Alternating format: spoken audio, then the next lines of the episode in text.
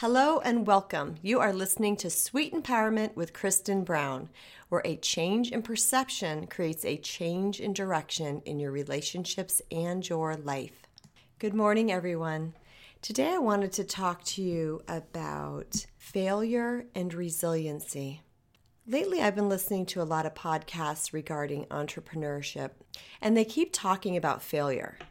You're going to fail, you're going to fail, you're going to fail, you're going to fail. Entrepreneurship is about failure, it's about trying and failing, it's about missing the mark.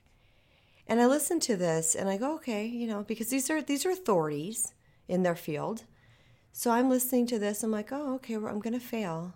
And then after the podcast was over and I had a quiet moment and I was thinking about it, I thought, the word failure has never resonated with me.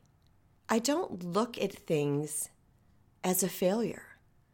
I don't even look at my two divorces as failures. So here's a concept. Here's a thought shift that might help you on your journey. What if you look at things instead of as failures as just not working out the way you expected, but lesson learned?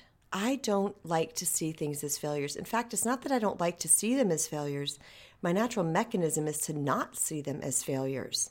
I just see them as a lesson learned and something not working out. You know, after the divorce, my first divorce, that was such a huge learning experience for me. And I processed through that. I still process through it at times. Some, geez, I don't even know how long. 20, 2001, it's 2017. You know, some 16 years later, I still I still find myself processing through some of it. But I like to learn so much that, and I like to bounce back. I don't want to be feeling down. I don't want to feel bummed out. I don't want to feel negative. I don't I don't enjoy those feelings. But I do like to process through things and through that process I find myself being uplifted because processing leads to learning and it leads to wisdom and knowledge. And that feels good to me. I remember when I first started doing hair. You know, hair's a very, very creative career. You, as a hairdresser, are constantly solving problems and you are creating and you are working chemistry when it comes to color, underlying pigments, how long, the coarseness, you know, density of the hair, all kinds of things come in, into play. So sometimes with a client, it's a little bit of a learning process while you're learning their hair, hair, especially in the very early years. So I remember if I would do, you know, pick a particular color for the hair and it didn't quite turn out red enough. I didn't go, oh God, I'm a failure. I suck. This is terrible. I'm never going to make. I went, okay, well, you know what? Next time, I'm just going to put a little, little bit more of 6R in it. And that was it. Cut myself a break knew that I was learning and did learn and put it in the bank and moved on. Same thing is true about our relationships, about careers that don't work out, or careers that we are trying to make bigger and better and we're stumbling a little bit along the way.